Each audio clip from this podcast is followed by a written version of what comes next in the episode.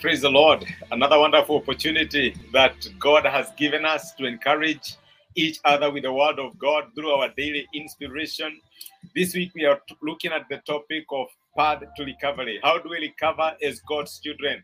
When we go through trying moments, when we go through periods of loss, when we don't know what to do, how can we recover? We just went through an electioneering period where so many people are hurt and they're still feeling hurt, and it is important for us to ask ourselves, as God's children, how can we recover? Because it is God's will and desire for His children to recover when they go through the challenges of life. Challenges don't come our way to break us. Somebody said that we should never be like a stone. When it is thrown down, it breaks. We should always be like a bouncing ball. When something happens, we can always bounce back.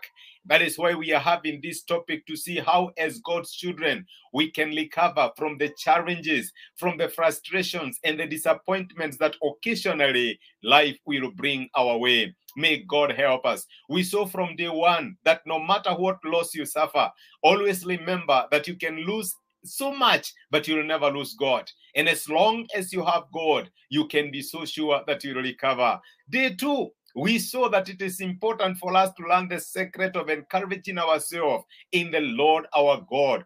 When we do not know what to do, we should always remember the one that we know. That is very important.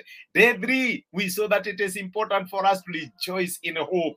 We don't rejoice because everything is perfect now. We rejoice because we know everything shall end well and everything will be perfected. There is a scripture that I love in the book of Psalms. It says that it is God who perfects that which concerns us. It is not perfect today. When you look at it, it has a lot of rough edges. It is looking incomplete.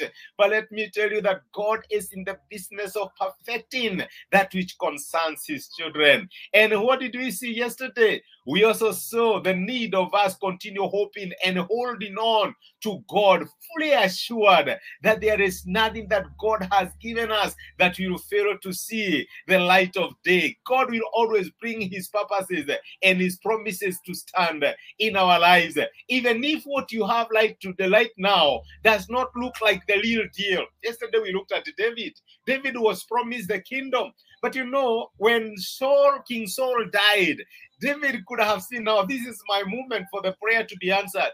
But you know something? There was a waiting period of seven years. He was told, You're not going to rule over the whole of uh, Israel. You're not going to go to the seat of power where Saul was reigning from. You will go to a remote place that is called Hebron. That is where you will start with. Maybe you expected something so big. God has given you something small. He is telling you, This is where I want you to get started. Don't mind, the big one will still come if you are faithful with the little. And today, for us to recover, we need to know that we do not fight alone.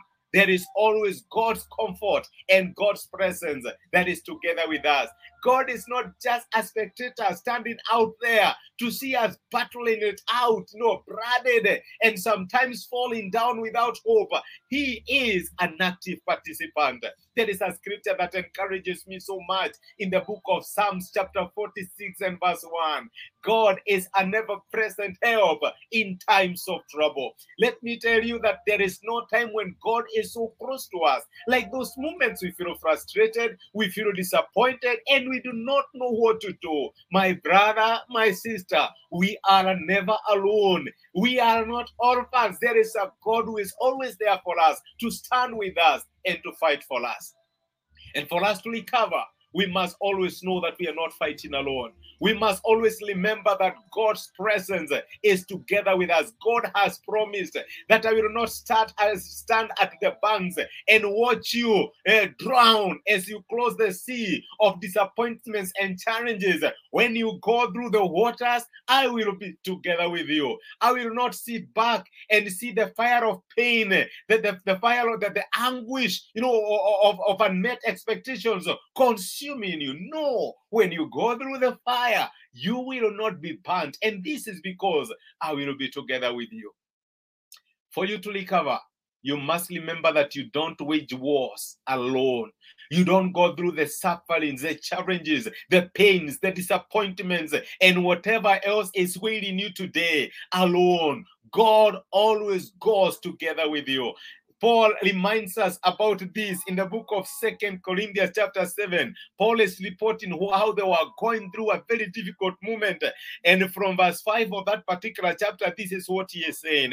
For when we came to Macedonia, we had no less. This is Paul speaking. But we were harassed at every turn, conflicts on the outside and fears within. Maybe it sounds like you. You are conflicted outside. You don't know what is happening. Nothing seems to settle. You look at social media, there is nothing to encourage you. You listen to the reports, there is nothing to encourage you. You, you, you, you tune on your TV or your radio, nothing is encouraging you. There is conflict from outside, and you know something fierce within you are afraid. God how is it going to end? How will it come? No how will i survive this season? What will happen? Then verse 86 this is what he says. But god hallelujah. But god who comforts the downcast comforted us by the coming of titus there is a god who comforts the downcast and even through the season that you are going through, my brother, my sister, God's hands of comfort and presence is together with you. If you are careful to open your ear, you will hear what God is telling you. If you are careful to open your eyes, you will see what God is doing. For Paul and his companions, God comforted them with the coming of Titus. How is God comforting you today? How is God making sure that you don't pass away with a difficult season, but, but, but you live to see better? days ahead because you don't go through challenges, you don't go through problems alone. You are not fighting this battle alone. God is together with you, and God is determined to make sure that shame, tears, and pain will not have the last say in your life, but laughter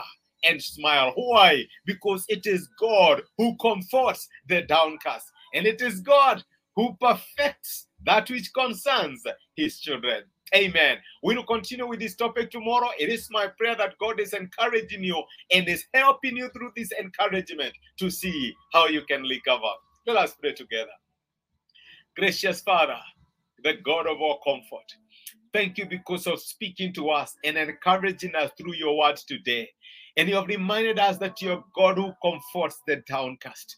Lord, I remember my brother and my sister who may be feeling down who may be feeling downcast, who may be feeling uh, hopeless, who may be feeling desperate regarding the battles, regarding the seasons and the challenges that they are facing today in life. You have reminded us that you comfort the downcast. And I pray that the comfort of God will rest upon my brother and my sister, that Lord, you will reach out to them with your gracious hand, and you will show yourself strong, mighty, and glorious on their behalf. I bless them in your name. Help us to go through the seasons that we are going through strong, knowing that whereas things may not be perfect today, you are God who perfects that which concerns your children, and you are never present help in the times of challenges and the seasons of pain that we go through. We honor you and we bless you, even as we celebrate your faithfulness. This we ask in Jesus' name. Amen and amen. Thank you so much. I'm so grateful that you joined me for this particular inspiration. I pray that God will bless you, God will uh, inspire you, and God will continually fight your battles and give you the victory. You are blessed, and you know something? You are a blessing. Thank you so much.